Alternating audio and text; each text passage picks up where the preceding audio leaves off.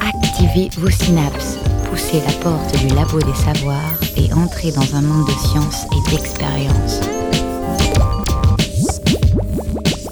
C'est le labo des savoirs.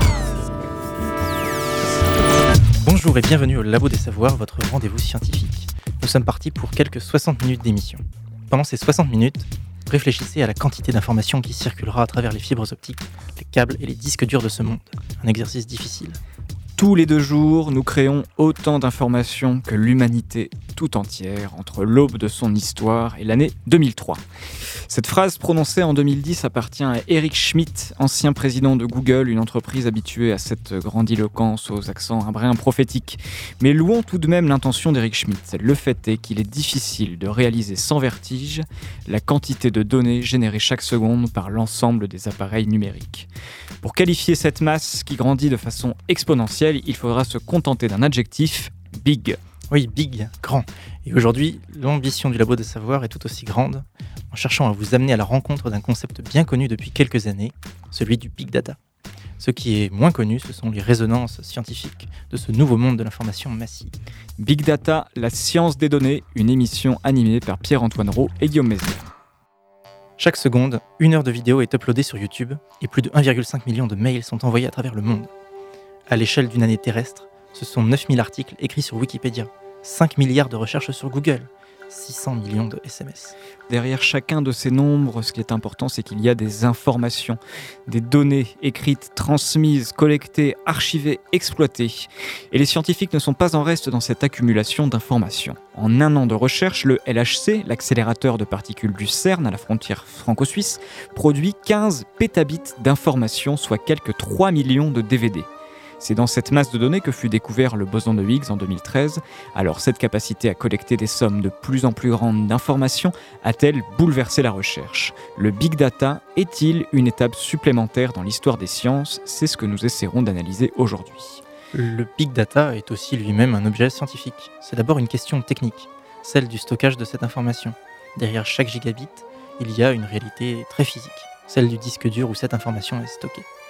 Stocker un giga, c'est simple mais laisse toujours lorsqu'il s'agit d'en stocker plusieurs milliards de milliards. En 2013, le data center de la NSA recouvrait tout de même 92 000 mètres carrés. L'autre question, c'est celle du traitement de cette information. Qui la possède, qui la contrôle? La NSA n'incarne pas le visage le plus rassurant de ce monde de l'information de masse et donne matière à réflexion pour les sciences humaines et sociales. Enfin, derrière l'idée de big data, il y a des gigas d'informations différentes qui viennent des télescopes, d'autres qui viennent des sondes sous-marines et d'autres instruments d'imagerie médicale. De quels outils et stratégies disposent ceux qui explorent le big data? Quels chercheurs pour explorer la science des données? La science dans tous ses états au Labo des Savoirs. Et nous accueillons Marc Gelgon, professeur à l'Université de Nantes et chercheur au LINA, le laboratoire d'informatique Nantes-Atlantique. Marc Gelgon, vous êtes enseignant également au département informatique de Polytech Nantes. Et au LINA, donc au laboratoire, vous animez la thématique sciences des données. À vos côtés, Jérémy Bourdon, maître de conférence à l'Université de Nantes et chercheur au LINA. Lui aussi, bonjour à tous les deux. Bonjour.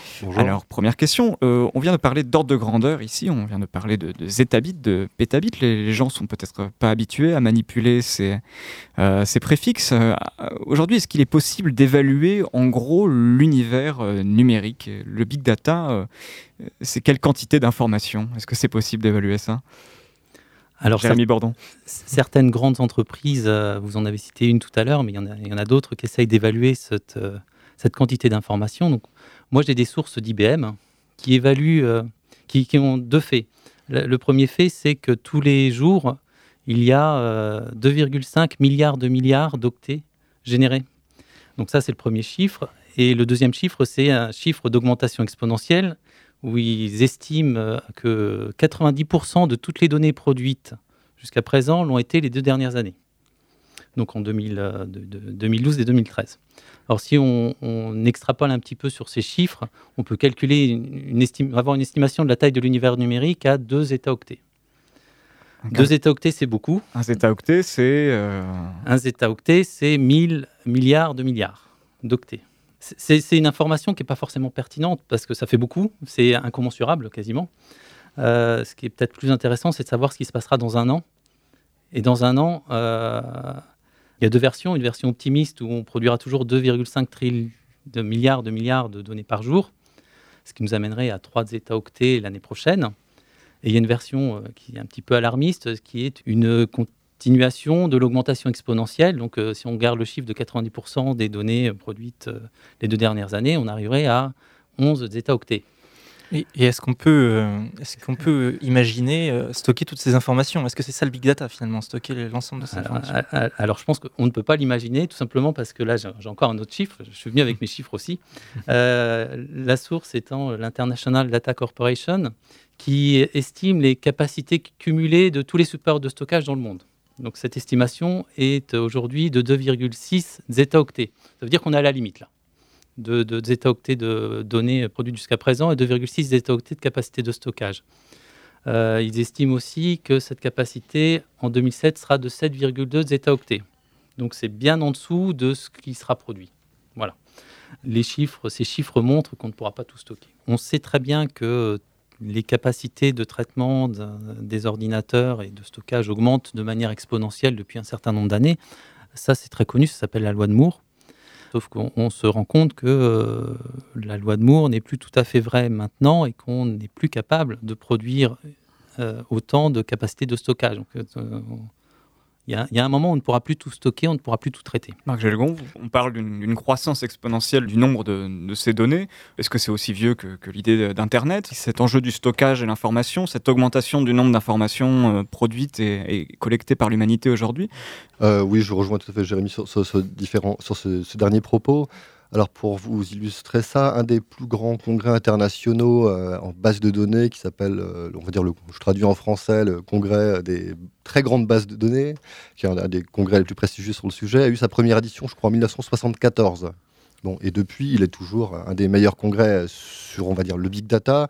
Le terme de big data lui-même n'y est que très peu employé.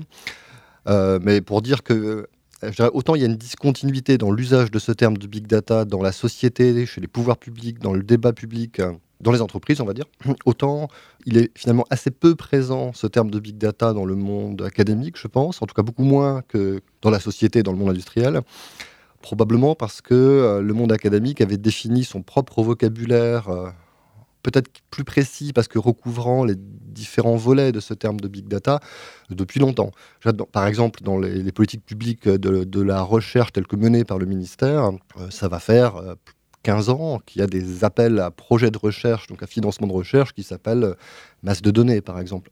Alors ça s'appelait masse de données plutôt que big data, parce que voilà, c'est un terme français, mais ça, recouvre la même chose. Donc je dirais que l'idée qu'il il y a des enjeux liés aux grosses masses de données à la fois sur leur stockage, leur interrogation, leur exploitation, leur caractère interdisciplinaire. C'est des choses qui sont venues euh, progressivement sur euh, les 15 dernières années, je dirais. Enfin, ça, c'est Alors, dans cette émission, nous avons choisi aussi de, parler de, de, la science des données. Derrière l'idée de science des données, il y a peut-être aussi une nouvelle façon de penser la science avec le big data, une nouvelle, une nouvelle pensée, la pensée data, la pensée données. En tout cas, c'est une idée qui fait son chemin, celle du big data, comme nouvelle façon de se représenter le monde, comme un nouveau paradigme, donc. Mais pourquoi le big data pourrait-il être une étape supplémentaire dans l'histoire de la connaissance scientifique? Nous avons interrogé euh, Gabriel Antoniou, chercheur de l'INRIA, l'Institut national de recherche en informatique et en automatique. On l'écoute. Jusqu'au XXe siècle, les données qui servaient de base à la formulation de nouvelles théories étaient souvent consignées dans des cahiers, euh, dans les cahiers des scientifiques. Et souvent, en particulier dans le cas des petits laboratoires, euh, elles étaient oubliées lorsque le, scientifique partait à la retraite, par exemple. Au mieux, elles pouvaient être archivées dans des bibliothèques ou, euh, éventuellement euh, une partie était enregistrée sur des bandes magnétiques qui par la suite pouvaient devenir lisibles. Alors, c'est là qu'il y a un changement majeur au XXIe siècle, parce qu'on peut imaginer que bientôt, la plupart des données scientifiques issues de l'expérience ou générées artificiellement seront stockées de façon durable dans des infrastructures publiquement accessibles et dédiées à un processus euh, d'analyse potentiellement perpétuel. Et cela pourra jouer un rôle d'accélérateur de la découverte scientifique. Est-ce que le big data est aussi une façon de, penser, de concevoir la recherche? Tout à fait. Il y a de nouvelles méthodes qui sont en train de se mettre en œuvre Il faut voir que tout cela est dû aux différents défis liés euh, au big data. Donc, on a d'énormes volumes de données à traiter qui arrivent de plus en plus vite et on a besoin d'infrastructures appropriées pour les traiter. Alors, ce qui change euh, dans, cette, euh, dans ce paradigme est le fait que les données sont conçues pour être là pour toujours et donc il faut de nouveaux outils pour les stocker, pour capturer ces données, pour les nettoyer, pour les analyser, pour les visualiser. Donc ensuite, ce que cela permettra de faire serait une nouvelle manière de faire de la science. Donc en effet, l'accès à ces données sera permis à des communautés euh, scientifiques très larges. Les chercheurs pourront, à partir d'un article, typiquement, explorer euh, les données qui sont associées. Imaginez qu'aujourd'hui, on lit un article scientifique et euh, on reste avec les résultats et les, et, les, conclusions qui sont publiées sur papier.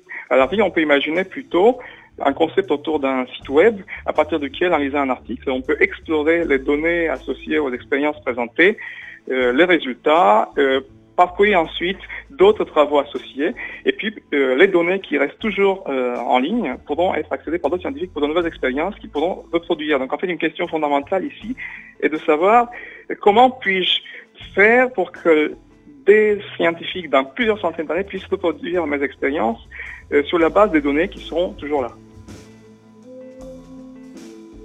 Il y a quelques milliers d'années, on avait surtout une manière expérimentale de faire de la science. On faisait de l'expérience et on notait les observations. Par la suite, euh, il y a plusieurs euh, centaines d'années, on a développé des théories et des modèles donc tout, tout, se, euh, tout se passait par des, équations et par des, lois. Et puis, plus récemment, euh, on a découvert que certains phénomènes ne pouvaient pas être euh, expliqués aussi facilement avec des équations et des modèles. Donc on a, introduit une troisième méthode qui consistait à faire des simulations. Donc cela correspond au troisième paradigme, disons. Eh bien, la science des données correspond à un quatrième paradigme qui permet de faire le lien avec les paradigmes précédents grâce à cette vision centrée sur les données omniprésentes.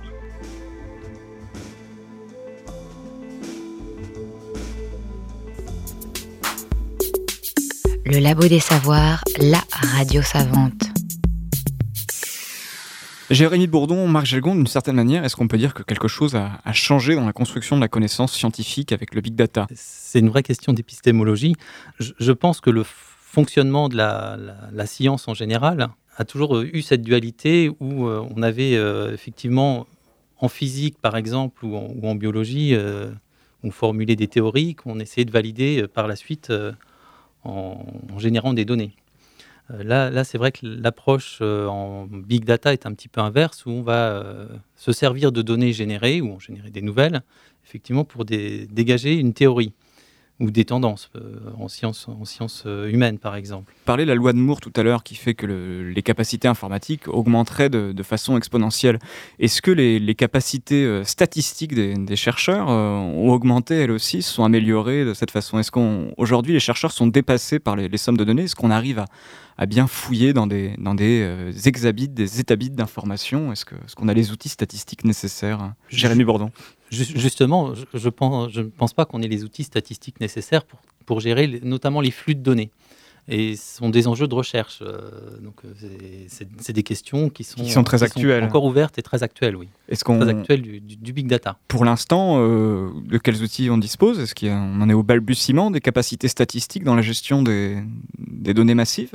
Alors, je ne vais pas répondre exactement à votre question, mais une question qui est peut-être juste à côté.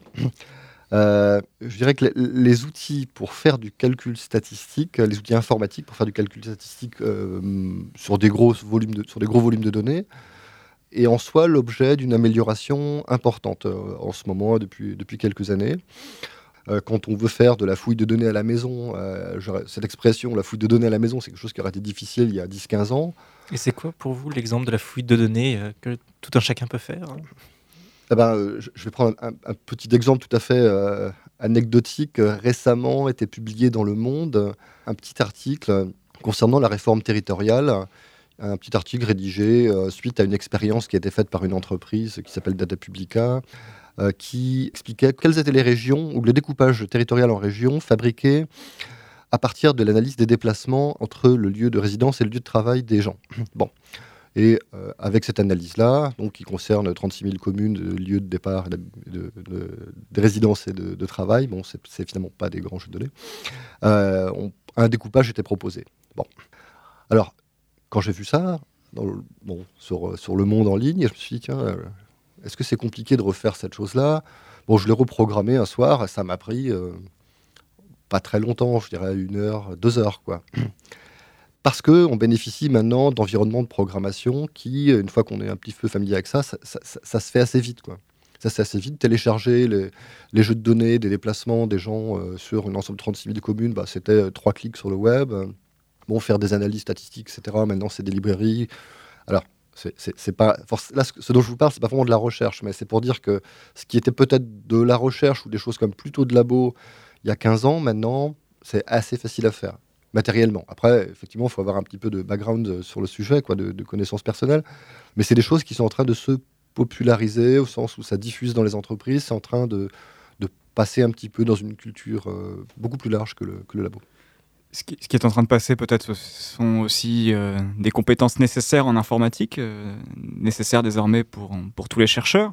Euh, s'il y a une science des données, il y a aussi donc, des scientifiques, des, data scientists, des data mining spécialistes. Peut-être, Jérémy Bourdon, dans, dans, le cadre de vos activités de recherche, vous, vous êtes amené à travailler avec des généticiens, les généticiens de l'Institut du Thorax à Nantes. Nous avons à ce propos rencontré Richard Redon, directeur d'une équipe de recherche en génomique entre la biologie et l'informatique. Donc voici un nouveau domaine de recherche, la bioinformatique. moi, je suis généticien, donc je travaille sur, euh, je travaille sur des maladies cardiaques et vasculaires. Et donc, nous, dans nos programmes de recherche aujourd'hui, on est, capable ici, dans l'Institut du thorax, on travaille de, de séquencer l'ensemble de l'ADN, l'ensemble des gènes de centaines de patients. Donc, on doit maintenant gérer ces données-là, les interpréter, donc on a besoin aussi d'avoir accès à des bases de données publiques hein, qui sont générées par d'autres labos dans le monde.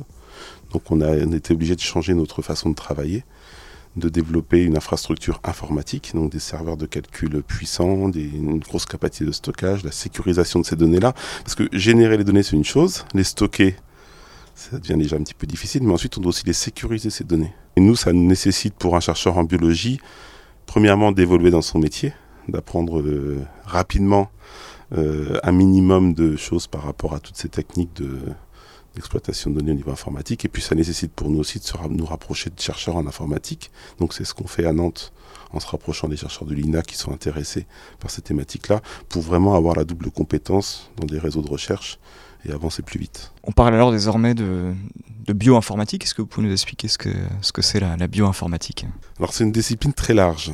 La bioinformatique, c'est tout ce qui va toucher au développement d'outils que ces outils soient euh, du hardware, des systèmes de serveurs ou du software, des systèmes de logiciels, qui vont être au service des biologistes pour interpréter et pour gérer les données euh, qui sont générées dans les laboratoires. Donc on est vraiment à l'interface entre une connaissance en biologie, c'est-à-dire euh, savoir quelles données générer, quelles données exploiter et comment les interpréter, et des compétences en informatique, où là, on va travailler, il va y avoir des projets pour travailler sur quel est le meilleur système d'exploitation qui va permettre de mieux analyser ces données, et puis au niveau de la méthode, des biostatistiques, des biomathématiques, des modèles qui vont permettre de commencer à interpréter ces données et d'essayer d'en tirer le maximum d'informations. Il y a un petit peu de bruit, euh, on est dans une salle climatisée, on a besoin de travailler à une température constante lorsqu'on utilise ces machines. Donc vous avez deux séquenceurs dans cette pièce, enfin vous avez trois séquenceurs, mais les deux qui nous intéressent euh, sont de ce côté de la pièce. Un, séquenceur euh, plus imposant. En fait, dans les laboratoires de biologie, au départ, les personnes travaillaient vraiment à la paillasse, euh, sur l'expérience en biologie. vraiment, c'était un travail très pratique. Et petit à petit, avec l'arrivée des technologies numériques, on a commencé à passer de plus en plus de temps à l'ordinateur. On a commencé à se poser la question comment exploiter les données qui sont générées par d'autres laboratoires? Comment avoir accès à ces données. Et avec l'explosion d'Internet, on a pu avoir accès beaucoup plus facilement aux publications de nos, collaborateurs, de nos compétiteurs, de nos collègues, avoir beaucoup plus facilement accès à une grosse quantité de données qui ne sont pas forcément des données simples à exploiter par ordinateur, hein. ça peut être des publications à lire, etc. Mais on a un accès beaucoup plus facile à ces informations-là qu'on pouvait l'avoir il y a 15 ans.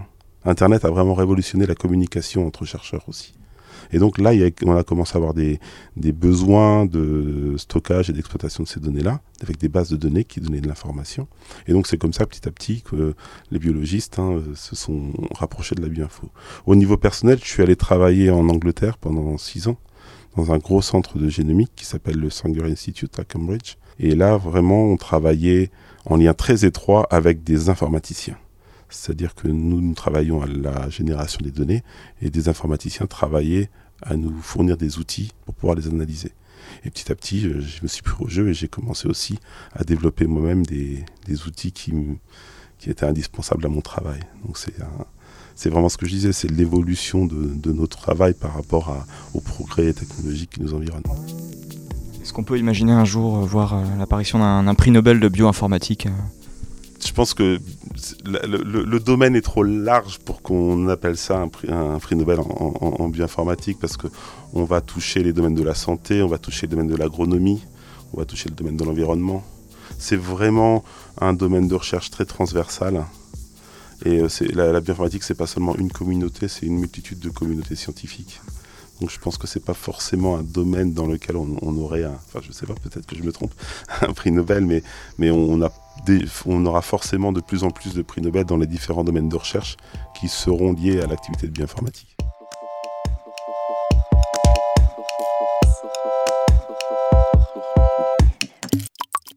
Vous cherchez la science? Ne quittez pas, ne quittez pas, ne quittez pas. Jérémy Bourdon, vous êtes responsable d'une équipe de recherche en bioinformatique au LINA, Laboratoire d'informatique Nantes-Atlantique. Vous, vous, connaissez bien Richard Redon. Comment vous travaillez ensemble? Alors avec Richard, c'est vrai qu'on se connaît très très bien. Euh, on travaille ensemble sur euh, plusieurs, euh, plusieurs échelles, à une échelle scientifique, on va dire, mais aussi à une échelle de structuration de la recherche en bioinformatique et des infrastructures. Alors, je voudrais, je voudrais réagir à, quelques propos de, Richard Redon sur les bienfaits d'Internet pour sa discipline. Par une petite anecdote, euh, un, des doctorants qu'on avait à, à co-encadrer il y a une dizaine d'années avait besoin de données qui étaient produites aux États-Unis. À ce moment-là, les données ne circulaient pas aussi facilement sur Internet. Donc, un moyen de récupérer des données, donc c'était des très gros jeux de données, le, moyen de les récupérer, c'était d'envoyer un disque dur aux États-Unis et de le récupérer par la poste, hmm. rempli. Donc c'est assez rigolo parce qu'effectivement, euh, c'est quelque chose qu'on n'imagine plus maintenant. Est-ce que vous pensez qu'aujourd'hui, euh, tout scientifique doit, doit avoir des, notions assez poussées d'informatique maintenant? Est-ce que, est que là, depuis 10 ans, on voit vraiment l'informatique est dans les laboratoires depuis, depuis des années déjà, mais est-ce qu'avec le big data, euh, il y a un changement? Est-ce qu'il y a des, des, croisements nouveaux qui se font entre l'informatique, la biologie. Est-ce qu'il y a des, nouveaux métiers scientifiques comme ça, des nouvelles disciplines qui émergent? Richard Rodon parlait d'un ensemble de disciplines. Est-ce que comment vous ressentez vous ces choses-là? Mon impression, c'est que les, les, chercheurs en biologie qui maîtrisent parfaitement l'outil informatique sont des chercheurs qui marchent très bien dans leur discipline euh, biologique, tout simplement parce qu'ils réussissent à, croiser les données, à, interroger les bonnes bases de données au bon endroit en utilisant les bons scripts. Donc maîtriser l'outil euh, informatique pour un biologiste, c'est vraiment un, enjeu euh, très important. Et effectivement, certains biologistes choisissent de ne pas faire cet effort et d'embaucher un informaticien. C'est une, autre technique.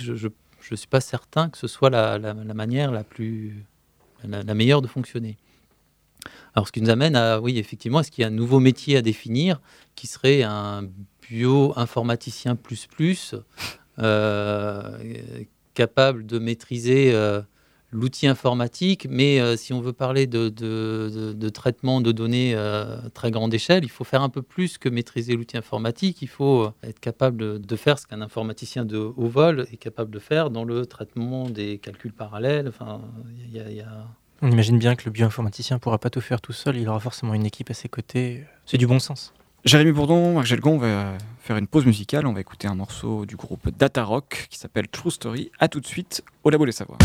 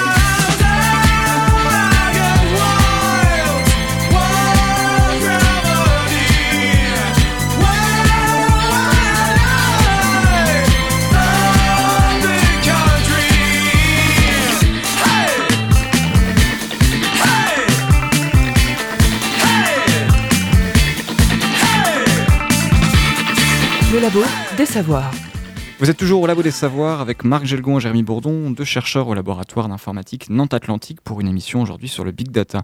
On en a parlé à plusieurs reprises au cours de cette émission. La question du Big Data, c'est aussi la question du stockage de ces données.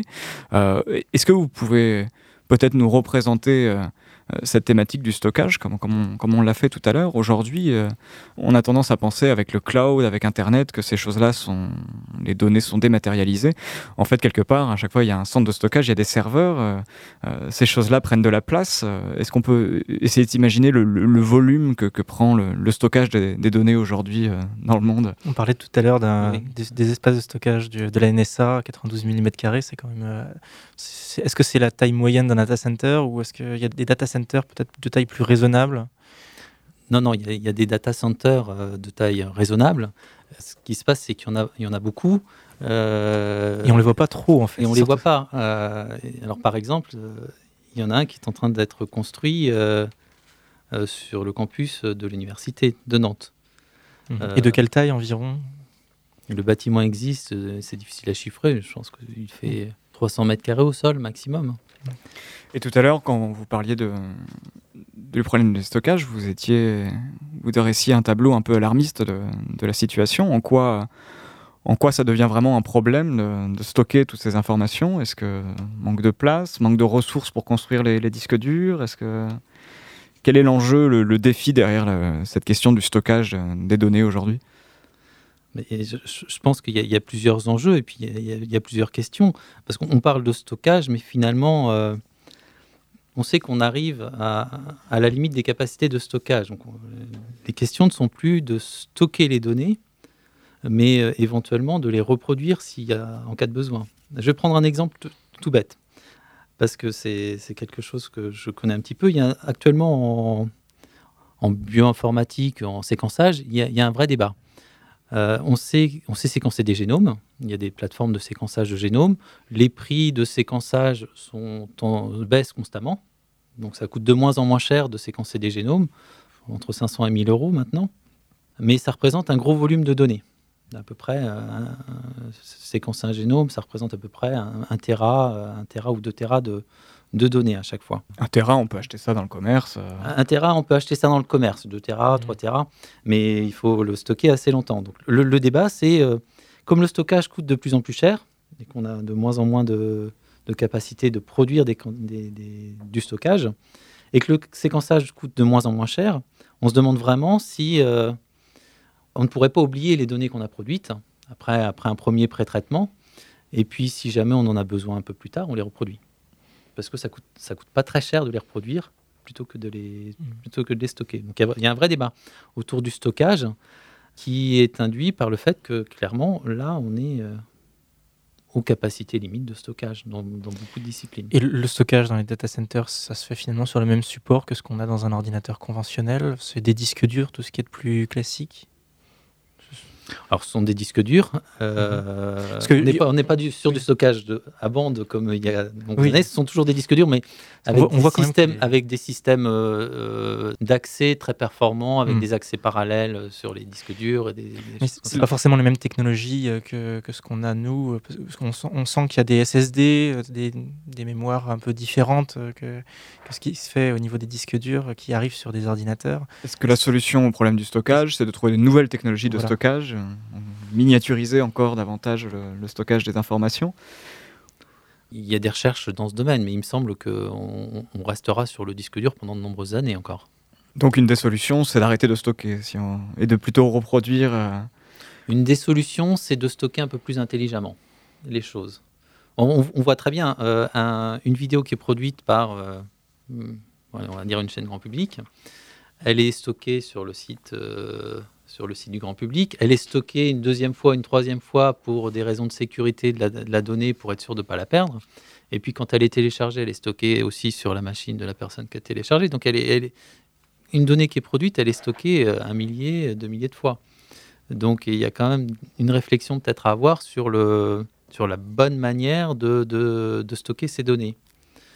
Et vraiment, je pense qu'il y a un vrai enjeu à, à réfléchir à, à cette notion de, euh, d'archivage des données qui est, à, mon sens, un vrai enjeu du big data.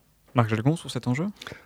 Alors peut-être, mais je prendrai un petit peu le, un, point de vue orthogonal sur cette question de, du stockage et des, progrès en la matière, euh, parce que je voudrais insister comme sur, le volet euh, distribué du big data, c'est-à-dire pas distribué pour que ça calcule plus vite, mais distribué par la nature des processus de production finalement des données.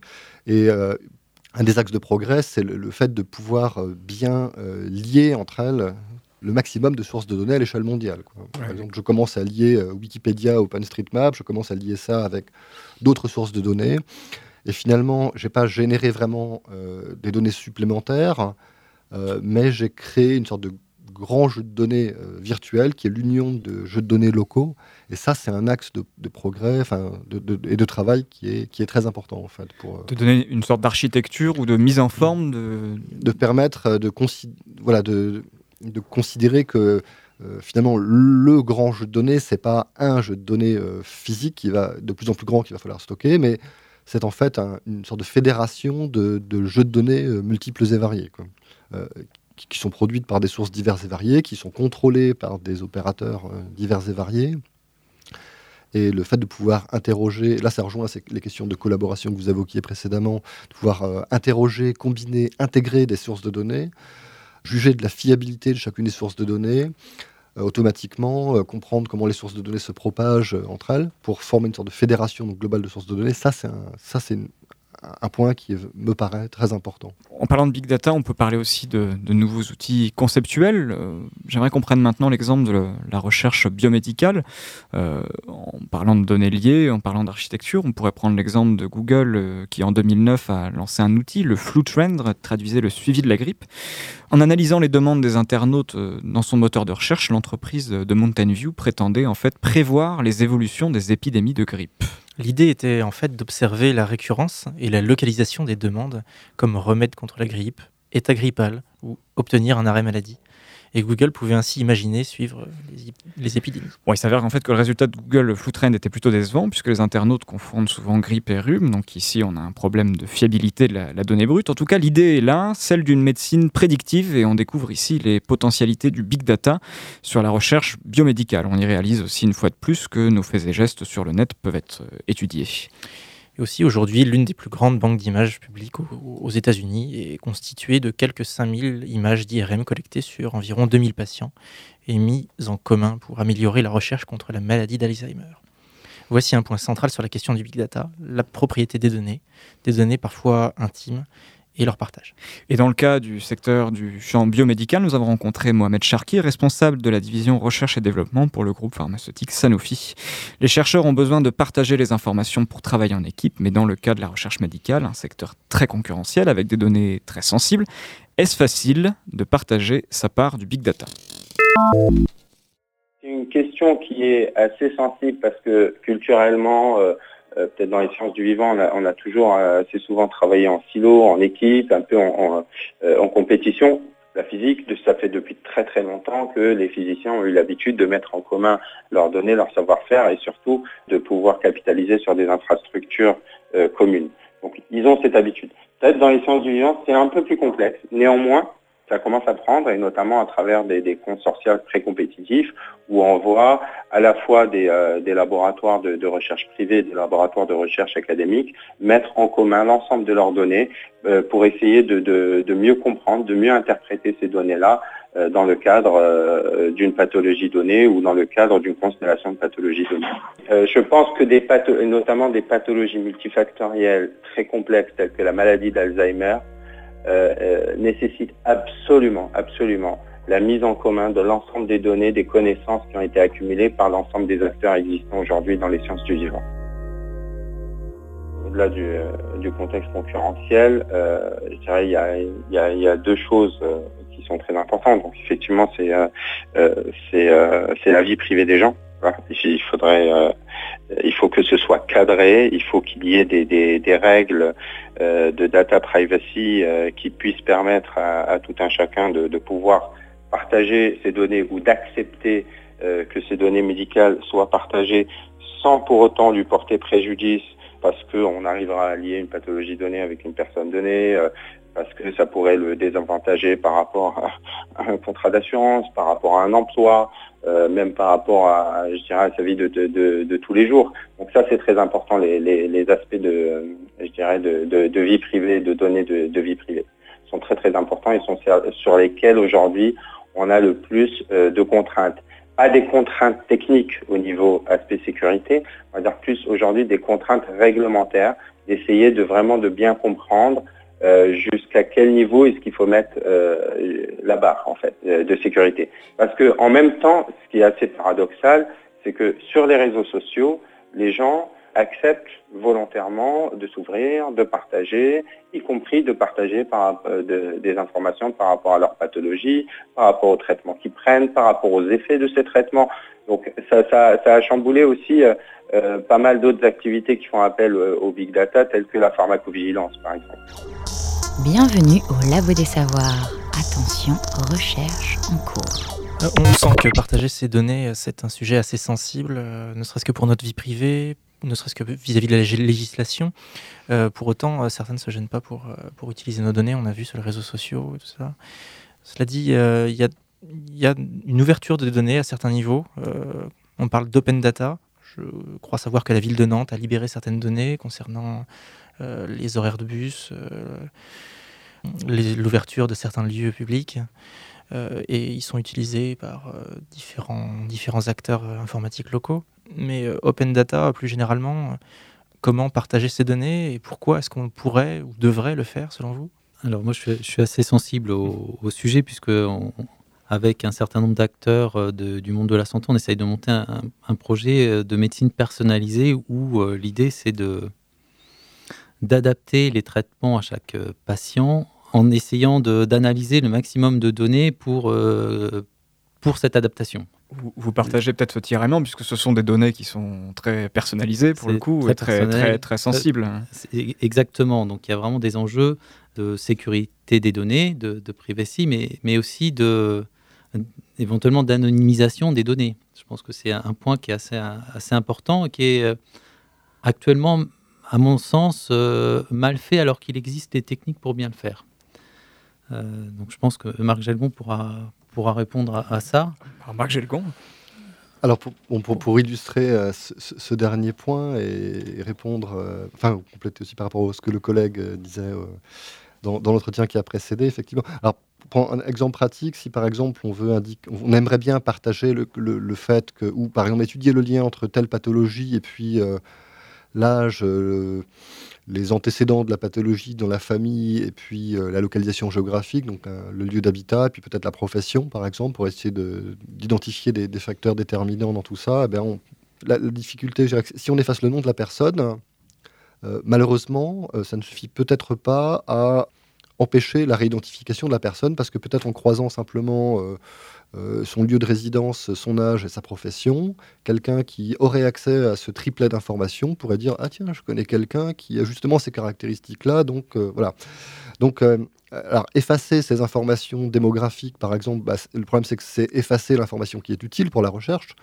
Donc, on travaille dans notre labo, par exemple, à, voir comment est-ce qu'on pourrait dégrader la précision de ces informations. Par exemple, ne pas dire que la personne habite aux trois rues des je ne sais pas quoi, me dire elle habite dans telle région. Bon, donc avec une précision qui est inférieure. Une sorte d'équivalent statistique du, du, floutage de visage en vidéo. Voilà, ou, voilà la, par exemple quand on euh, a accès à la publication des euh, cartes de localisation des grandes fortunes françaises, eh ben, c'est pas localisé au, au, mètre carré près, mais il y a euh, des zones qui sont déterminées de manière à assurer qu'il y a au moins tel ou tel quantité de volume de population qui habite dans la zone en question. Voilà, donc ce, raisonnement-là, il, existe aussi euh, sur, euh, sur, des données médicales pour éviter de préciser tel ou tel, aspect, tout en, malgré tout en essayant de rester le plus précis possible, mais pour garantir un certain niveau de confidentialité ou d'impossibilité de, réidentifier les personnes, par exemple. La, la, sécurité sociale italienne utilise Facebook pour traquer les fraudes à l'assurance maladie. En fait, en, en identifiant les jours euh, suspects, le mercredi après-midi, le samedi par exemple, et en croisant euh, ces, demandes d'arrêt maladie, donc les mercredis et les samedis, avec l'activité Facebook. Donc si une personne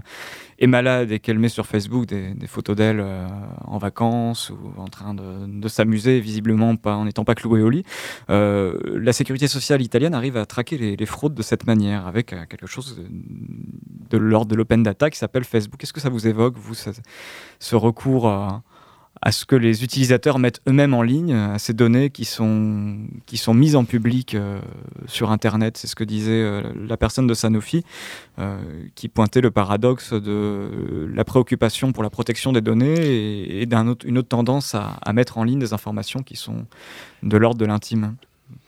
Moi, ça m'évoque plutôt le, fait que la personne qui possède les données a un pouvoir assez, assez gigantesque là, oui, alors si on prend l'exemple de, Google, par exemple, qui est euh, une entreprise euh, qui fait quand même son beurre sur les données à caractère personnel, on, observe facilement qu'elle offre multitude de services, que ce soit Google Maps, que ce soit YouTube, que ce soit on va dire une demi-douzaine de services comme ça bien répandus. Et ça, bien sûr, de, lier euh, les informations concernant la même personne d'un service à l'autre. Il y, a un enjeu euh, effectivement assez considérable sur euh, le caractère monopolistique finalement de, ces silos de données personnelles. Euh, ça, c'est un assez gros enjeu. Alors, c'est un enjeu social, de manière et politique de manière générale. C'est aussi un enjeu pour la recherche, pour nous en informatique, ou pour la communauté de recherche en informatique, d'essayer de concevoir des solutions alternatives à ça, ou du moins d'en concevoir les solutions euh, scientifiques et technologiques. Après, en concevoir les solutions économiques, c'est un petit peu plus compliqué. Alors peut-être présenter comment on peut penser une alternative à ces, modèles-là? Bah, au, moins sur le volet scientifique, il y a des, pas mal de gens qui travaillent sur euh, euh, la décentralisation finalement de ces, procès, de ces technologies de, réseaux sociaux. C'est-à-dire la question c'est de se dire le web actuellement, comment est-ce qu'il fonctionne? Eh ben, C'est l'interconnexion de sites relativement indépendants les uns des autres mais l'ensemble peut être vu comme une ressource unique. Alors, technologiquement, c'est un, petit peu caché le fait que c'est que c'est que c'est distribué. Euh, est-ce qu'on peut faire un petit peu la même chose sur des réseaux sociaux, c'est-à-dire que imaginez que chacun possède, par exemple, sur sa machine, ses informations personnelles, et puis que les choses sont interopérables, qu'on peut euh, non pas stocker tout dans des serveurs maîtrisés par un opérateur unique, même si physiquement les informations de Facebook peuvent être un petit bout en Irlande, un petit bout aux États-Unis, etc., etc. Malgré tout, c'est eux quand même qui, qui contrôlent l'ensemble. Donc, est-ce qu'on peut décentraliser ce contrôle-là? Je dirais que les scientifiques essaient de trouver des solutions. Restera ensuite à faire fonctionner pratiquement ça, parce qu'en pratique, euh, en particulier sur des produits relativement grand public, bah, le public aime bien quand il y a aussi des interfaces qui sont sympas, quand les copains sont déjà sur le réseau. Euh, voilà, donc, euh, donc il y a un business model finalement à chercher pour que ça soit en amont, que ça change. Voilà, faut il faut qu'il y ait aussi des, business models et c'est assez compliqué. Et en aval, on pourrait en attendant plutôt penser à la sécurisation de nos recherches via une anonymisation volontaire de nos données. Ça peut passer par, par des services moins regardants de notre vie privée. ou plutôt plus, plus, plus regardants vis-à-vis -vis de notre vie privée, pardon. je crois qu'il y, a encore un, vrai débat euh, de politique, même, même, politique, sur euh, le, fait d'utiliser un prestataire privé pour faire ce stockage de données sensibles. Parce que ça, coûte cher de stocker des données et euh, au niveau, je pense au niveau de l'État français, il y a cette question de de passer par un prestataire privé qui va finalement être agréé par l'État comme les Actuellement, ça, se passe comme ça pour euh, gérer les clés, de, les clés cryptographiques euh, des, personnes. Il y, a des, il y a des entreprises agréées par l'État, par, euh, par une loi, qui sont chargées de stocker des données qui sont quand même très importantes, qui permettent de, dialoguer de manière sécurisée entre, entre deux machines. Les fameux certificats de sécurité. Exactement, les certificats Quand on va dans, se connecter sur une banque, ce qui permet d'avoir le, le petit cadenas vert en haut à gauche. C'est exactement ça. Alors on ne le voit pas parce que l'interface graphique est bien faite, mais, mais ils existent. Donc on mhm. peut imaginer ce, système de prestataire privé pour stocker des données, prestataire privé agréé qui ne sera évidemment pas Google ou, euh, Facebook, mais qui sera un organisme plutôt agréé et euh, dont, on, a confiance. ça c'est la première solution. La deuxième solution euh, qui qui a, à mon avis, plus le vent en poupe, c'est de, de, se construire, que l'État construise ses propres entrepôts de données gérés par l'État. C'est une sorte de service public du, big data. Un service public du big data, mais ça coûte très très cher. Donc c'est pour ça que la question n'est pas tranchée actuellement, je pense. C'est plus une question de décentralisation. On parle d'auto-hébergement par, euh, certains, certains moyens. Oui, oui, oui, mais quand il va s'agir de traiter la donnée, des fois c'est plus simple d'avoir euh, un entrepôt qui stocke toutes les données. Mhm.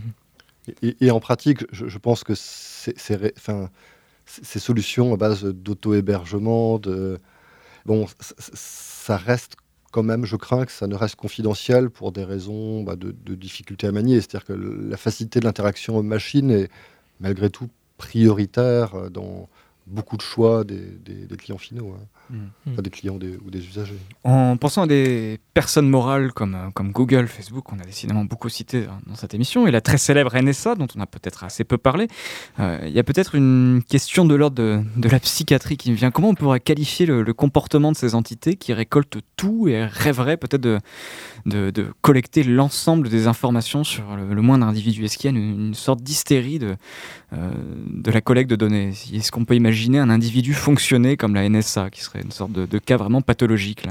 Puis comment comprendre ce fantasme lié euh, à la collection d'une base de données absolue? À quoi bon conserver les, photos de vacances de tous les internautes euh, Quel sens donner à ces traces que nous laissons derrière nous sur le net? Et nous avons dans ce sens posé la question à Pierre-Antoine Chardel, maître de conférence en philosophie à l'université Paris-Descartes et chercheur au CERCES, le Centre de recherche Sens, Éthique et Société. On considère que les traces correspondent à ce que nous sommes, lorsque ce que nous sommes est bien plus complexe que les traces que nous laissons. Alors, ce que nous voyons aujourd'hui se développer, c'est précisément un appauvrissement de la perception même de la subjectivité euh, qui est assimilée à ces traces. Il y a un fétichisme de la forme, c'est une façon de considérer que l'information euh, renvoie à une forme de vérité absolue c'est comme si on avait l'impression que tout pouvait se dire et tout pouvait être dit d'une personne. Et c'est une, me semble-t-il, un appauvrissement euh, assez euh, considérable de, bah, de l'identité euh, humaine qui, qui, repose sur qui repose sur une, faculté de d'être autrement, sur une faculté de devenir, sur une, faculté de, de, changer de cap, sur une faculté aussi de, de résister à une appréhension justement formelle, systématique et, et globale. Euh, c'est par là que véritablement se, posent des questions euh, éthiques, mais aussi euh, des questions d'ordre épistémologique, c'est-à-dire qu'on assiste à une, une confusion entre ce que signifie une information, c'est-à-dire une mise en forme, et ce que signifie être. Et l'être, fondamentalement, a quelque chose qui n'est pas réductible à cette, cette mise en forme et cette information et cette, cette utopie informationnelle aussi qui, euh, qui se répand aujourd'hui, mais depuis longtemps. Et c'est aussi pour cela, parce que c'est depuis longtemps que euh, la question, la réflexion critique euh, par rapport à ces, à ces questions est, est d'autant plus difficile à mener. La science Toutes les sciences, au Labo des Savoirs. Marc Gelgon, Jérémy Bourdon, est-ce qu'il y a un fantasme autour du big data Qu'est-ce que ne peut pas faire le big data? Est-ce qu'en imaginant tout collecter, euh, on peut. Est-ce que la science est vraiment seulement une affaire de, données? Est-ce que la connaissance est une affaire de données seulement? On vous met un peu de philo avant de, avant de finir. Peut-on imaginer tout collecter euh, je, dirais non pour. Euh, pour ce que vous aviez dit en début d'émission. Parce, parce que les capacités de stockage ne le permettent pas, mais, mais, quand bien même elles le permettraient, il y a énormément d'informations qu'on ne pourra pas capter, euh, le débit sanguin, etc. Donc ça, c'est les domaines médicaux. On ne pourra pas le capter en continu, sauf... sauf... non, on ne pourra pas... Il y, a plein d'informations importantes qu'on ne pourra pas collecter pour plein de raisons. Et est-ce que c'est bien de ne pas pouvoir tout collecter? Ben, Finalement, oui, hein, on a envie quand même de garder un peu d'intimité, mais ça, c'est euh, la personne qui parle.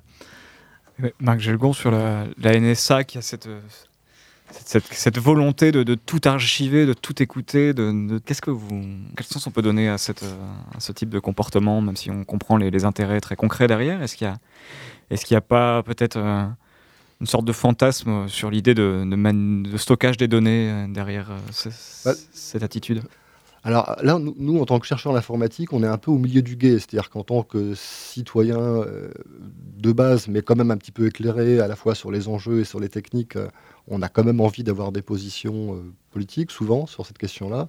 Maintenant, notre marge de manœuvre n'est pas forcément euh, beaucoup plus grande que l'équidame de la rue. Euh, mais c'est des questions importantes. Je dirais que nous, en particulier, quand on travaille sur des données qui ont trait à des personnes, soit qui les décrivent, soit qui décrivent leurs traces d'usage, etc., et c'est des choses sur lesquelles on travaille, bah, on, est nécessairement amené à se poser des questions non technologiques sur mais à quoi ça sert, qu'est-ce qui est souhaitable? Et on, sait bien qu'on se fait dans des consortiums, dans des partenariats facilement euh, dans des histoires euh, où euh, finalement soit la surveillance, la commercialisation de ces informations-là et on nous fait quand même nous poser des questions sur les finalités. Quoi.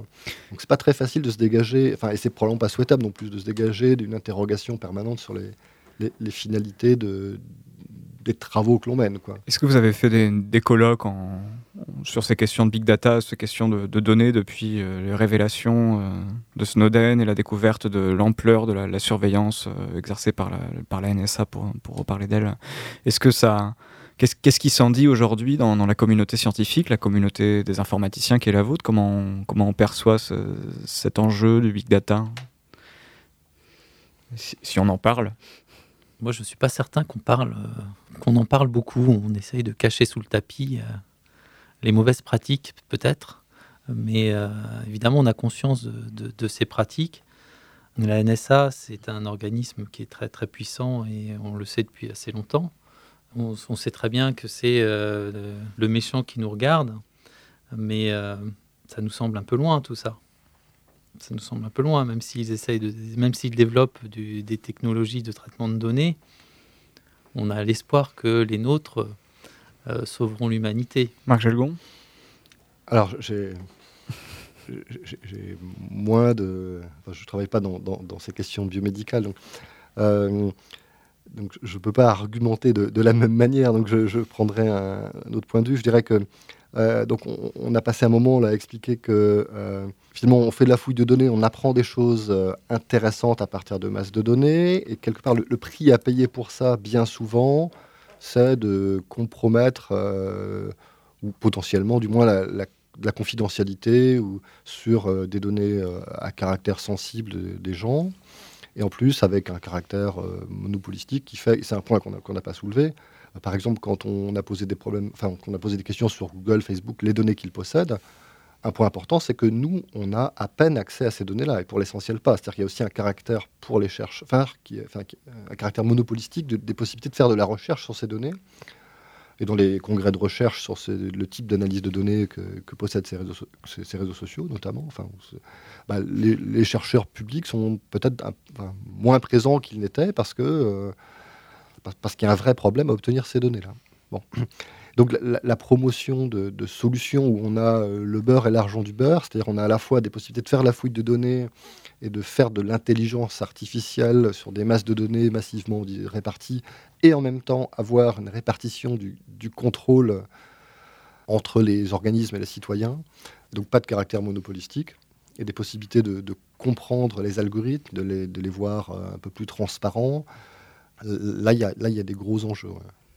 Il y a des gros enjeux qui sont euh, scientifiques, mais qui sont aussi un petit peu sur des orientations politiques aussi, probablement. Est-ce que, est que l'un des enjeux du big data, et là, puisqu'on parle d'open data, c'est pas l'aspect participatif et le fait que les, utilisateurs euh, fournissent eux-mêmes des données. Dans le cas de la recherche médicale, c'est quelque chose d'assez important. Est-ce qu'on peut donner des, des exemples de, de cet aspect contributif euh, revêtir le, big data, Marc Gelgon Alors oui, cet aspect euh, contributif, euh, c'est reconnu euh, maintenant, je dirais formellement, par les gens qui étudient ça sérieusement, les philosophes, les sociologues, comme un, point de vue vraiment intéressant et d'avenir, au-delà de, d'un caractère idéal pour le, commun des mortels. pratiquement, bon, c'est ce que les gens connaissent essentiellement dans, dans, Wikipédia, dans OpenStreetMap, qui est une sorte de, carte à l'échelle mondiale avec des informations qu'on remplit les gens finalement. Quoi. Ce sont des données qui ont des, licences, c'est-à-dire des, droits d'accès, on va dire, euh, relativement souples qui permettent de télécharger chez soi les données sans problème, de les combiner avec d'autres sans trop de problèmes, etc. Donc c'est une sorte d'équivalent de, pour les données de ce qu'était le logiciel libre, de ce qu'est toujours le, logiciel libre. Et là, il y, a, quelque chose qui est euh, fondamentalement bien et souhaitable, en tout cas pour, ce qui est des, données. Jérémy Bourdon, Margelon, vous restez avec nous pour la dernière séquence de cette émission, les conseils de documentation, la base de données que vous propose le Labo Les Savoirs pour aller plus loin sur le sujet du Big Data sur l'idée de Big Data comme quatrième paradigme de la découverte scientifique, vous pouvez trouver l'ouvrage collectif The Fourth Paradigm, Data Intensive Scientific Discovery. Pardonnez-moi pour l'accent, le livre sera en anglais, mais c'est un ouvrage collectif de référence qui est disponible en accès libre euh, sur le net. Euh, un ouvrage que vous connaissez, peut-être que vous recommandez, vous aussi, Marc Gelgon? Bah, C'est un ouvrage qui est euh, intéressant, qui est composé de, je crois, d'une demi-douzaine de chapitres, quelque chose comme ça, qui traite de de l'analyse de données ou du traitement de données comme euh, un des éléments euh, vraiment centraux pour faire progresser la recherche dans des données euh, biomédicales, dans des données environnementales, dans des données sociales. Voilà, donc ça, illustre la manière dont les, finalement, les traitements de données sont vraiment devenus un des outils centraux dans nombre de ces autres disciplines scientifiques. ça tente de dégager des, aussi ce qui est commun entre ces différentes expériences finalement. Et puis de mon côté, j'ai collecté euh, trois autres petits outils euh, ludiques ou intéressants euh, pour différentes choses. Le premier, c'est un simulateur de, de valeur de données personnelles qui a été réalisé par le Financial Times. Euh, qui euh, vous pose quelques petites questions pour, euh, dans le but d'évaluer la, valeur de, de, vos données personnelles sur Internet. ça, prend de la valeur, plus on devient célèbre, plus ces données valent cher. Bah, c'est assez, assez, assez, intéressant finalement. si on est marié, si on a des problèmes médicaux, si on a des hobbies dans, des domaines euh, qui peuvent intéresser les, les, entreprises de marketing. Et on mettra le, lien sur le site du Labo Les Savoirs. On peut peut-être conseiller d'autres moteurs de recherche. Justement, on en a cité beaucoup un euh, pendant cette émission. Il y en a d'autres. Il y en a d'autres. je ne vais pas tous les citer. Il y a une liste qui est assez importante qui se repose donc sur plus ou moins une conception participative, collective, distribuée ou autre. Mais il y en a un qui me plaît tout particulièrement, que j'utilise d'ailleurs dans mon usage personnel. Ça s'appelle DuckDuckGo. C'est euh, un métamoteur de recherche qui, euh, peut regrouper donc, des, résultats de recherche de, plusieurs autres moteurs de recherche tout en les anonymisant. Et euh, donc, en l'occurrence, il utilise en partie des résultats de Wikipédia et de, Google pour une recherche, tout ce qui est de plus classique. On peut l'utiliser en lieu et place de, de Google. Puis un dernier lien que, que j'ai récupéré qui m'a intéressé, euh, ça s'appelle euh, TOSDER, donc euh, Terms of Service Didn't Trade. C'est un site qui permet de classer et d'expliquer plus, plus simplement qu'en lisant les, les contrats d'utilisation générale, les, les fameux. qui sont plutôt difficiles à lire en général. Sont, oui, quand, quand, on a 16 pages et qu'on doit signer, j'accepte. en général, on appuie plus facilement sur le bouton j'accepte que de lire d'abord les 16 pages avant d'accepter. Euh, on voit ça sur, euh, sur, euh, au moment de l'inscription sur des sites comme Facebook ou, Instagram. Et ça peut être intéressant d'aller sur ce site, ne serait-ce que pour avoir un résumé de, de ce qu'on va accepter, en bien ou en mal d'ailleurs. Et il y a un classement qui permet, avec un code couleur, de voir simplement si on se fait avoir ou si, si le site est raisonnable avec nos données de, de vie privée. Jérémy Bourdon, Marc Jalgon, merci d'être venu dans cette émission. Je rappelle que vous êtes tous les deux chercheurs au LINA. C'était Big Data, la science des données, une émission du Labo des Savoirs animée par Pierre-Antoine Roux et Guillaume Mézières. À la technique, Claire Cizeron. Merci Claire et merci à vous tous de nous avoir suivis. Retrouvez toutes les émissions du Labo des Savoirs sur notre site internet et retrouvez-nous la semaine prochaine pour un nouvel épisode. À la semaine prochaine.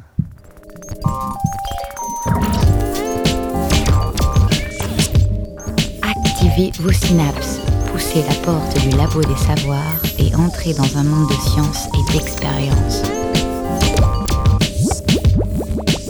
C'est le labo des savoirs.